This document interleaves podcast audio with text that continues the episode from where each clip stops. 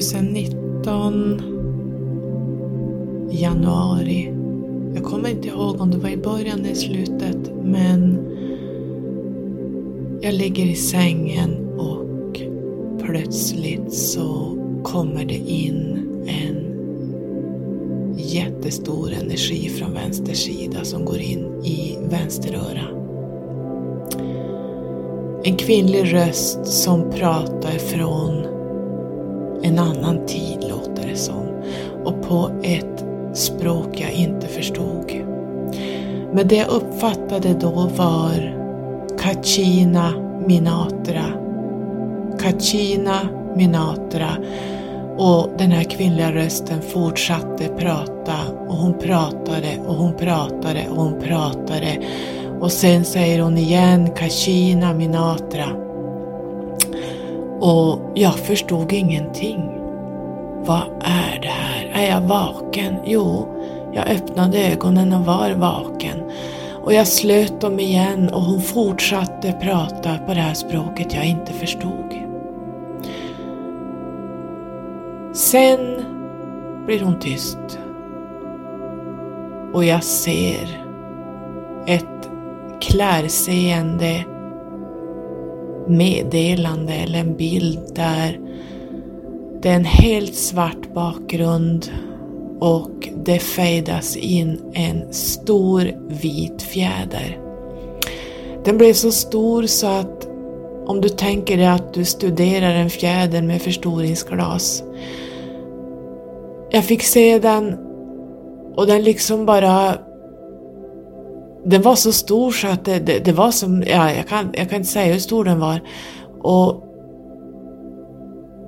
jag fick titta på den jättelänge. Och den var så vacker. Den var så där fjudigt, dunig på något sätt. Liksom sådär stor, maffig. Och den rörde sig lite grann. Nästan som att den låg i... Att det blåste på den på något sätt. Sen fick jag hoppa på den här fjädern och följa med. Det var mitt första möte med min Hopi tribe. Kachinas och Kachina Minatra.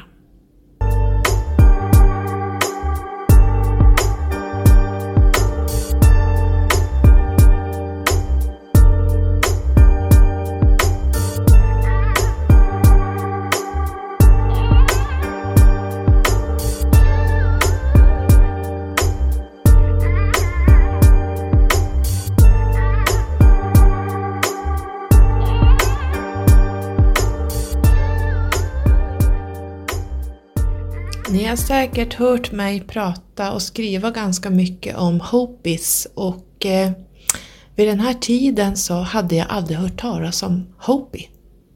Helt ärligt. Visst visste jag att det fanns jättemycket indianstammar, alla kan vi namnet på dem. Men Hopi hade jag aldrig hört. Så jag hade ingen aning vad Hopi betydde och Kachina, vad är det för någonting?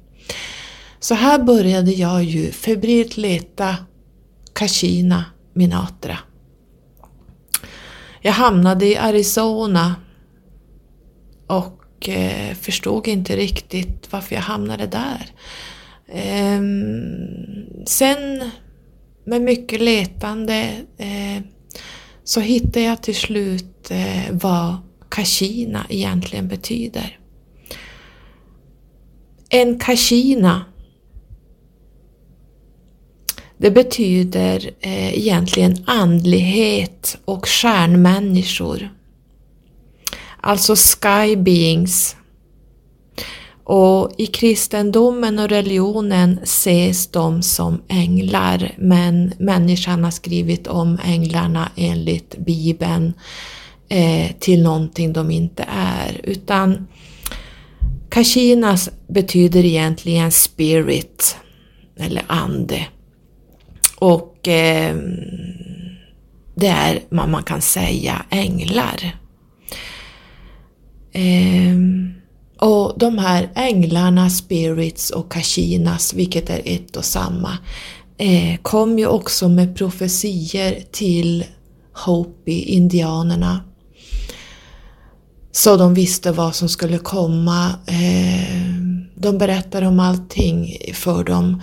Och Hopis hade en väldigt nära kontakt med just aliens. De här stars, eller stjärnmänniskorna. Så att prata om Hopis och allt runt omkring dem skulle nog ta flera timmar. Det är så stort ämne, det är så stor historia, så att jag har varken tid eller orken idag att ta alltihop. Kanske delar jag upp det i flera delar.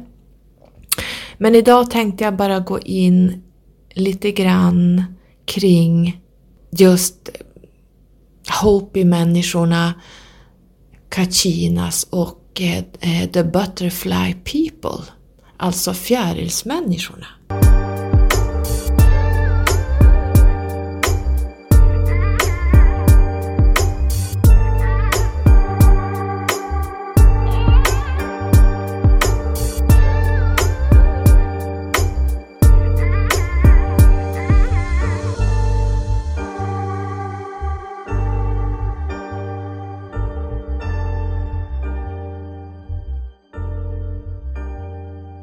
Det sägs att Hopis är den första människan. Därför att de var med i The Flooding, alltså i Atlantis undergång eller Noaks ark som man pratar om i Bibeln. Men de blev redan då på Atlantistiden och den här flooding, översvämningen, när världen i princip gick under, räddade av aliens som kallar sig The Ant People. Och Hopis bodde ju i Arizonas berg. Så om man ser typ så här bruna, höga berg eller vad man ska kalla dem. Vad hade de liksom gjort som gångar? Ni kan googla och kika på bilder för ni ser hur det ser ut. Det är helt amazing. Där hade man gjort gångar in i berget, hålrum där man då bodde. Och det här var så högt upp att det var flera hundra meter upp. Kanske inte flera hundra, men åtminstone, alltså det var som en jättehögt. Och det här var ju på grund av översvämningen som skedde. Allt annat sägs dö ut av det som levde då. Och Hopis blev räddade av aliens, The Ant People, som tog vara på Hopis och faktiskt hjälpte dem att överleva. Och detta var på grund av att Hopis levde helt enligt naturen. Var de fredligaste människorna på hela jorden vid den här tiden. Hopis, en liten parentes, är ju att de finns i Amerikas alla fyra hörn. De bildar en fyrkant. Det man nu har hittat är ju att i Silicon Valley har man lyckats hitta ingångar till underjorden. Ungefär 200-300 meter under Silicon Valley finns det en helt annan värld. Och det är väldigt, de som har varit där kan säga att det är väldigt långt att gå för att komma in dit. Det är flera kilometer man måste gå tills man kommer till det här samhället 200-300 meter under jord. Man har nu hittat att här bodde Hopis under en lång tid. Hur lång tid vet man inte. Det kan vara 1000 år. Ingen vet, men det utforskas as we speak. Man har hittat Hopi-inskriptioner. Man har hittat alla deras pottery som de höll på med. De har lämnat väldigt mycket efter sig som de pysslar med enligt sederna. Så man vet att det är Hopi som bodde där. Och man ser även inskriptioner på aliens och alien-farkoster, alltså UFOs. Och det här är ju då flera 12-13 000 år gamla underjordiska gångar. Så att de blir räddade. Och det Hopis då, deras huvudföda, det de fick lära sig av de här aliens, Ant People, var ju korn. Alltså att odla majs, speciellt den blå majsen. Och de lärde sig väldigt mycket av de här alien, hur de skulle överleva när det inte fanns någonting. Knappt någon mark. Allt var ju bara vatten och översvämning. Så att de lärde sig hur de skulle odla och överleva. Så Hopis sägs vara den första människan som vandrade på jorden, enligt de här inskriptioner och sägnerna. Och då tänker du har ju sagt att lemurianerna var de första människorna. Både rätt och fel. Lemurianerna och atlantierna var inte människor. Man måste skilja på det, och lemurianerna var vi kan kalla det aliens. Aliens finns i många former och många olika dimensioner. Vi är vana att höra de som kanske jag pratar om mest, men det har funnits väldigt mycket typer av aliens. Anunnakis är en sort, och ja, men ni vet alla de här olika Andromeda, alltså felineraserna och Sirians och så. Blue Avians och Ant People också en sorts alien. Så det finns väldigt mycket. Och lemurianerna var någon form av femdimensionella stjärnmänniskor som bodde här då. Så att det var inte människor som vi är vana att se människor. Hopis var kött- och blodmänniskor på den tiden som fanns då och är fortfarande, så att man det kan vara lite svårt att förstå, kanske få till det, att skilja på olika typer av civilisationer. Man måste nog tänka lite olika epoker av tid och civilisationer som har funnits på jorden. Tänk dig dinosaurierna också. Det var också en civilisation som var reptilernas projekt för 45 miljoner år sedan eller något sånt. Så att det har funnits många civilisationer på vår jord genom eoner av tid. Så att Hopis sägs vara den första människan.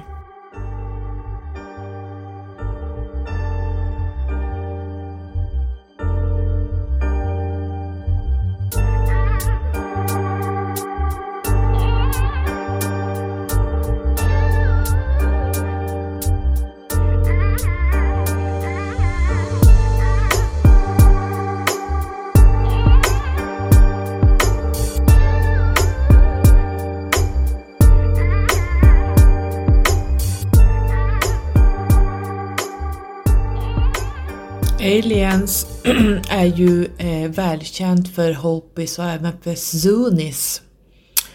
Och Hopis kallar inte aliens för till exempel oss som säger kanske Greys eller Syrians eller allmänt utomjordingar eller aliens. Utan de kallar dem rätt och slätt för farfar eller grandfather. Och UFOs och aliens är ju välkända för Hopis som The Guardians, Protectors. Alltså de var ju, de kallas ju för Kachinas, som då vi i den här tidsåldern kallar för änglar. Är ju då egentligen höga energier av utomjordisk aktivitet. Så att Hopis jobbade ganska mycket med aliens som kallas för Kachinas, som är guider och protectors, och eller man vill kalla dem änglar. Kärt barn har många namn, men det är en och samma sak. Det är bara det att vi har lärt oss lite olika. När man får såna här, när man blir direkt kontaktad och sen får följa med Hopis och sen blir kontaktad igen och får se närmare och närmare och närmare, så ser man vad egentligen Kachinas andeväsen, aliens i olika sorter, änglar om man så vill, att det är faktiskt ganska mycket en och samma sak. Och Hopis fick ju mycket förvarningar av vad som komma skall. Och Hopis har ju berättat för oss att den här berättelsen har upprepat sig många gånger. Så långt tillbaka som vårat mänskliga minne når. Och de har ju förutspått att vi kommer att kommer att hamna om vi inte ändrar kursen omedelbart. Ni som är lite belästa har ju sett den här petroglyfen på en klippa där Hopis har ristat in de här profetierna som kommer att hända mänskligheten. 3 tidigare mänskliga världar som förstördes när vi människor blev giriga. Vi dyrkade tekniken som en gud. Vi slogs och dräpte varann. Vi skadade varandra. Ja, ni vet ju 3D-människan, hur vi har utvecklats. Mycket riktigt, 3 apokalypser följde ju. Först eld. Sen med is. Sen en översvämning, där har vi, som jag pratar om, Noaks ark. De pratar ju om då att vi är nu i den 4:e världen. Och den kommer att bli purification, alltså en rening. Jorden kommer övergå i en rening där allt startar om igen. Och det är det som kallas The Blue Star Kachina. Och precis som Mayans och Mayan-kalendern som tog slut 2012 handlar ju egentligen Hopis alla inskriptioner och sägner, tidens cykler och världsåldrar. Och som jag sa då, Hopis säger ju då att vi har drabbats av, som jag sa tidigare, världskatastrofer. Den första världen förstördes ju av elden, och då funderar man, vad var det för eld? Jo, det var ju en komet som slog i asteroid, eller samband med det också mycket vulkanutbrott. Och den andra världen förstördes ju av is, det var då vi kallade det för istiden. Och sen kom ju då översvämningen.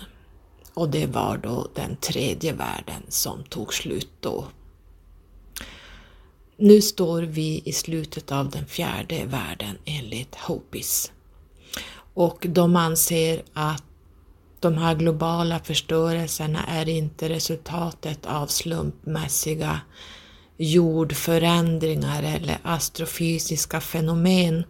Utan Hopis anser att det är mänsklighetens åsidosättande för vår moderjord och för skaparens andliga, jag menar att man ska leva enligt naturen.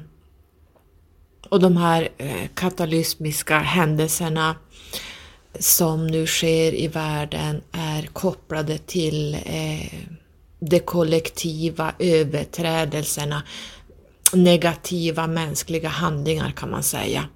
Så att vi är där snart, och de menar på att det blir slutet på den här 4:e världen vi är i nu. Det finns dock inga datum, men man säger ju att Hopis är mästare av rymden. Eller jag skulle egentligen ha sagt att Det sägs ju att Mayan-indianerna var tidens mästare, medan Hopis är mästare av rymden. Mayans följer inte längre kalendern på 394-åriga cykler. De använder nu en kalender på 260 dagar som är ett ganska komplicerat system ändå. Hopis genomför en serie årliga heliga ritualer genom sina ceremonier som pågår, om man delar in året i 4 delar, alltså equinoxen och alla de solstånden och vintersolstånden och vårdagjämningar och höstdagjämningar, så gör de otroligt stora ceremonier. Bland annat har ni hört mig prata om ormdansen, när de åker ut i öknen i Arizona och plockar upp de absolut giftigaste ormarna som går att hitta. Tar de här ormarna, hur många som helst, med sig hem till de här ormdansceremonierna där man har dem runt halsen. Man dansar med dem runt och man gör det här då till de här, bland annat för det är en regndans. Många, eller jag kan säga direkt, jag har ju fobi för ormar och jag har fått se i ett tidigare liv där jag faktiskt har levt som en hopi att jag blev biten av en av de här ormarna och dog, så därför har jag en väldigt stor fobi för ormar. Men de utför ritualer för regn och så vidare, där känner vi till rent allmänt hos alla indianer, tror jag. Och det här är ju för att hålla världen i balans. Allt ska vara i balans enligt Hopis. De gör ju även Kachina-figurer. De kallas för Kachinas. Och googla på dem får ni se hur de här andarna ser ut. Alltså de här änglarna, andarna, star people, vad man nu vill kalla dem. Det är en och samma sak. Hur de tillkallar dem, och det finns väldigt många av dem som används vid olika tillfällen. Man gör även masker då som man tar på sig under de här ritualerna och danserna man har då. För att öppna portalerna mot de här Kachinas.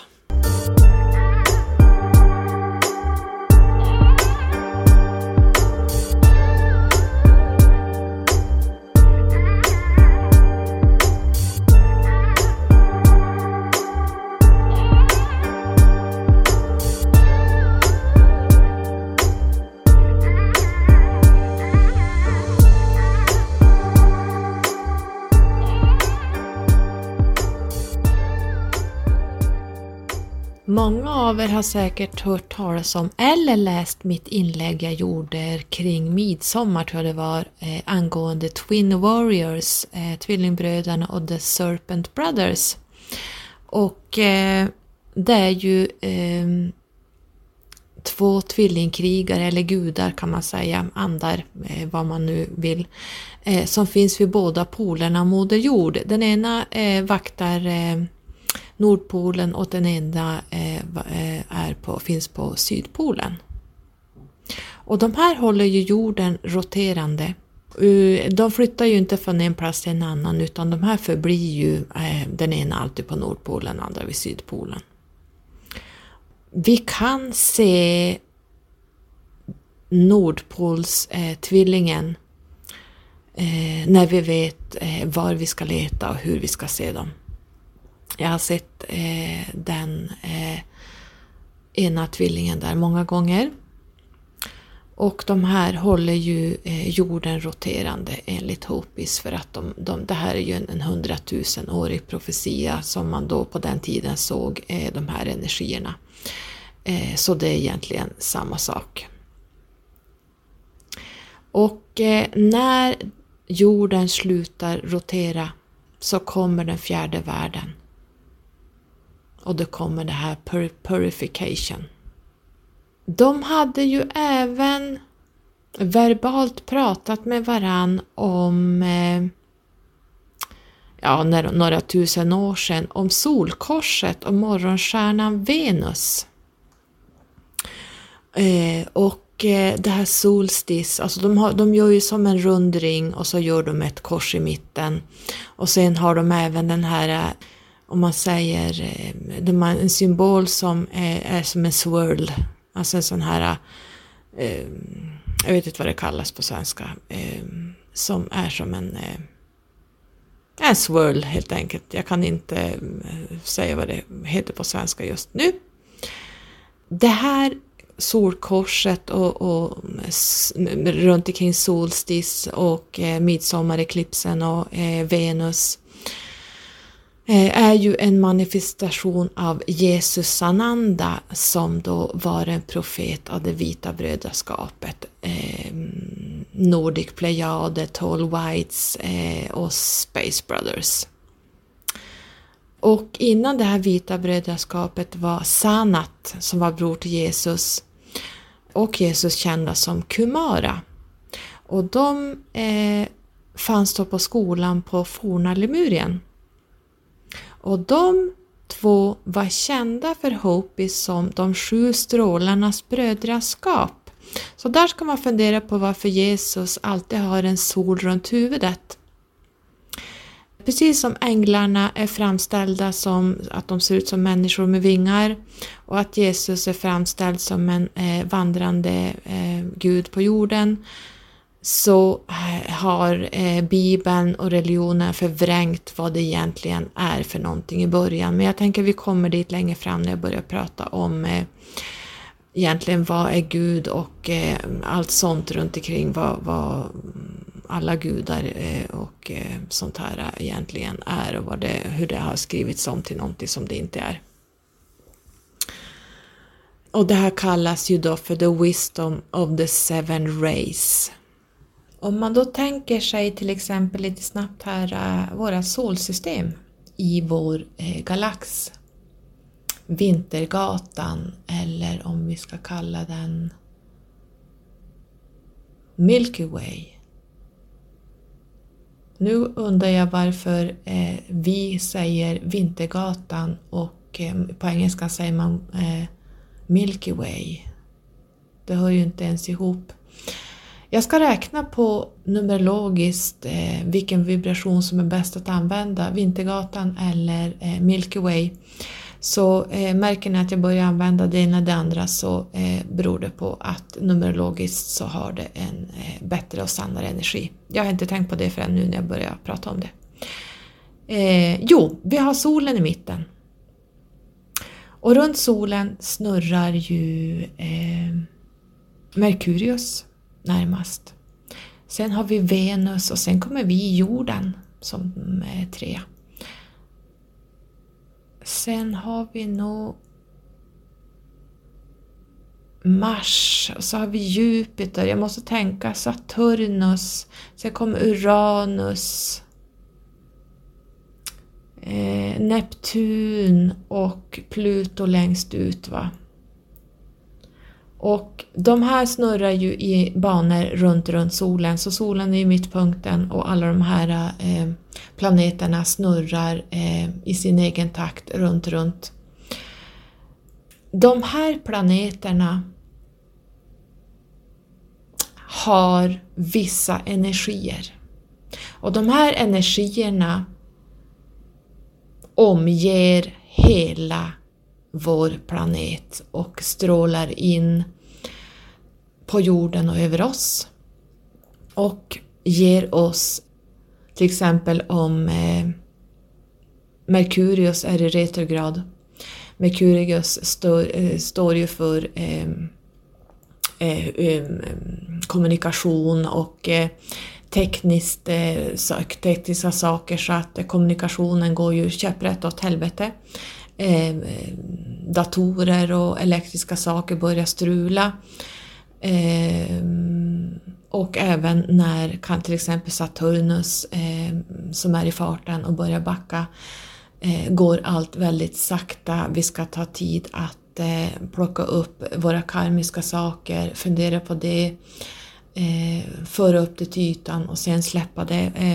Alla de här planeterna har egenskaper som hela tiden strömmar in över jorden.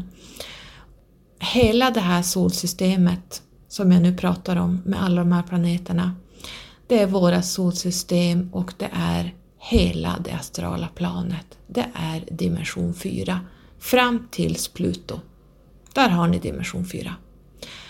Och de här energierna regnar in över oss hela tiden och det är därför vi inte egentligen har så mycket med själva Vintergatan att göra. För utanför våra galax Vintergatan kommer Andromeda-galaxen. Och då rör sig helt andra energier och en annan dimension. De har andra system, andra planeter som snurrar. Det är helt annorlunda än i vårat lilla solsystem som vi har. Sen finns det andra solsystem inom Vintergatan, Milky Way. Så... men självaste vårat lilla solsystem från solen ut till Pluto, det är dimension 4. Så därför är det väldigt bra att lära sig astrologin, därför att det skvallrar om de närmaste energierna som vi påverkas av hela tiden. Vi påverkas inte så mycket av Andromeda-galaxen eller andra galaxer utanför våra solsystem. Det är så energier som är så långt bort så att vi kan knappt förnimra dem. Däremot kan vi resa till dem, vi kan besöka de här galaxerna och planeterna och civilisationerna.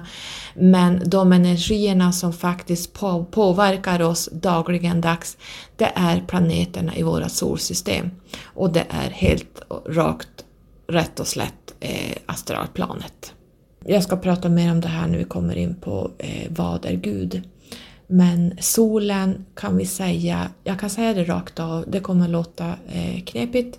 Men solen är våran Gud. Och solen är den som alla civilisationer 1000 och miljoner år tillbaka har tillbett och som har skrivits om till någonting annat än vad Gud egentligen är. Men det här kan vara svårt att ta in. Jag ska gå in på det här i ett annat poddinlägg. Eller om jag kommer att skriva om det. Jag har inte bestämt mig ännu. Sen har vi lilla månen, vår lilla luna, som snurrar runt oss. Våran jord. Och jag ska prata om månen en annan gång. Månen är en sändare. Månen är en artificiell planet, den är inte äkta, den är ihålig och i den finns det massvis med aliens som jobbar och man håller öga på oss därifrån. Det är en av- och pålastningsstation. Men Luna, våran måne, fungerar, om du tänker det som en bergskristall, en clear quartz. Den sänder ju ut energier hela tiden. Den är en sändare av, om du har en massa kristaller runt omkring, om du har ett kristallnät så har du oftast en bergskristall i mitten för att den sänder de övriga kristallerna. Det bankar här för att grannen håller på och renoverar, så om ni undrar varför det spikar och låter. Nu hamnar vi lite på sidospår kring det. Men Mayan-indianerna och Hopis, Atlantierna och Egyptierna, Sumerian-tiden, Gnosterna och allt de vet att solen är egentligen den riktiga äkta guden i vårat solsystem. Så funkar det. Och den här våran gud sträcker sig bara ut till den fjärde dimensionen.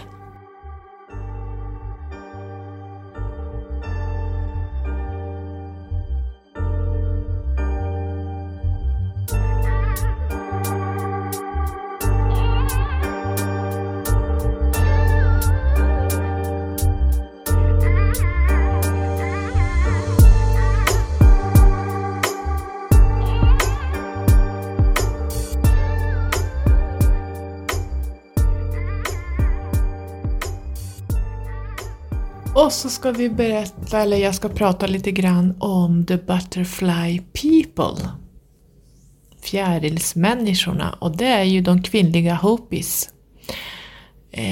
De hade frisyrer som såg ut som fjärilar. De var som två... de hade ju jättelångt hår och tjockt. Och de gjorde som en fjärilsvinge, som en rund platt sak på varsin sida av huvudet. Och det här har de ju haft i flera tusen år. Om ni tänker er det Star Wars-filmerna, hon prinsessan Leia i Star Wars har precis den frisyren. Så ni kan googla prinsessan Leia så ser ni att de har tagit efter Hopi-kvinnornas Butterfly Peoples frisyrer. Så från den filmen så har man då kopierat av Hopi-kvinnornas frisyrer, och det symboliserar fjärilar. Och ni som har hört eller läst på mina fjärilar vet att när jag blev kontaktad första gången 2017 så hade jag över 90 fjärilar inne i min lägenhet i stan. Året efter, 2018, hade jag över 200 fjärilar inne. Det var ju transformation, men även alltså transformation av mig själv, ett uppvaknande som pågår hela tiden, men det var liksom då skalet kläcktes, kan man säga. Och även att det var min Hopi tribe som ville få kontakt med mig. Jag har pratat jättelänge nu, det kanske blev lite... hipp som happ här, jag har inte förberett några papper, jag pratar egentligen ur huvudet. Men lite så är det runt min Hopi tribe och Kachinas. Kachina Minatra är ju min huvudguide. Från, jag tror inte att hon är bara några 100 år gammal, hon är nog 1000-årig gammal. Hon är så långt bak så att när hon pratar så låter det som att... det är en annan tid, alltså det går inte att jämföra med andra som jag pratar med, utan det här är så långt tillbaka. Så hon kommer med mycket vägledningar och är väldigt bra att ha. Hon har även såna här två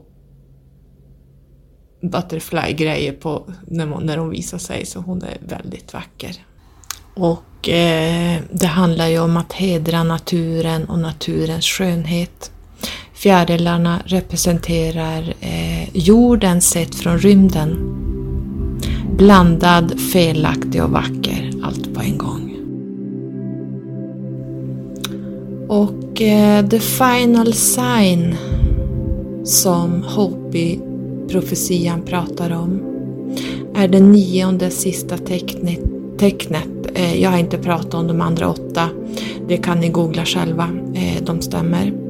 Och de tecknen är sagda för flera 100 år sedan. Så man visste vad som komma skulle. Men det här är det 9:e sista tecknet på förstörelse. Och den beskrivs av en hövding som heter White Feather. Och det är samma fjäder som jag fick se när jag blev kontaktad, som jag pratade om där i början. Vi kommer att höra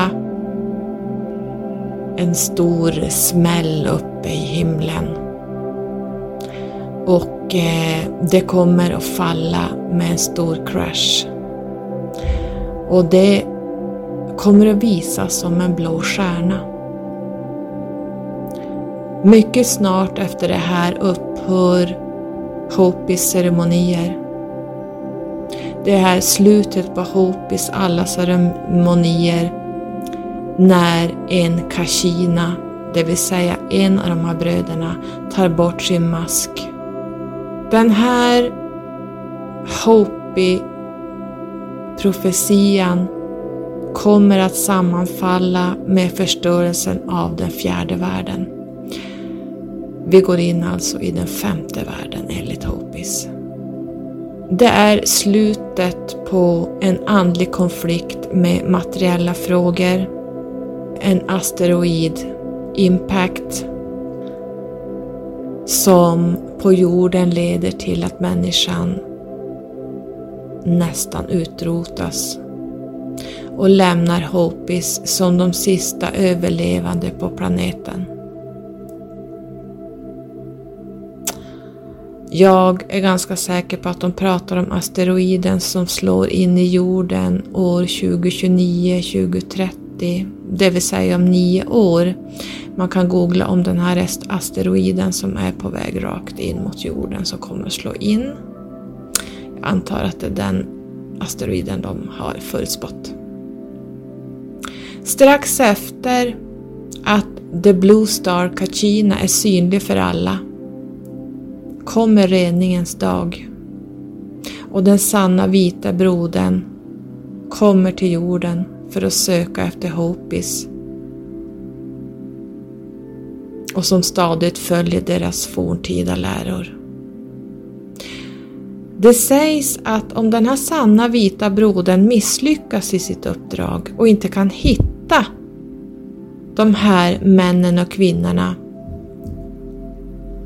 som har följt Hopis sätt att leva, då kommer jorden att förstöras helt och ingen kommer att skonas. Men om det lyckas att man sammanför symbolerna och man hittar det sanna Hopi-sättet, så kommer världen att skapas om på nytt och alla kommer att räddas från förstörelse.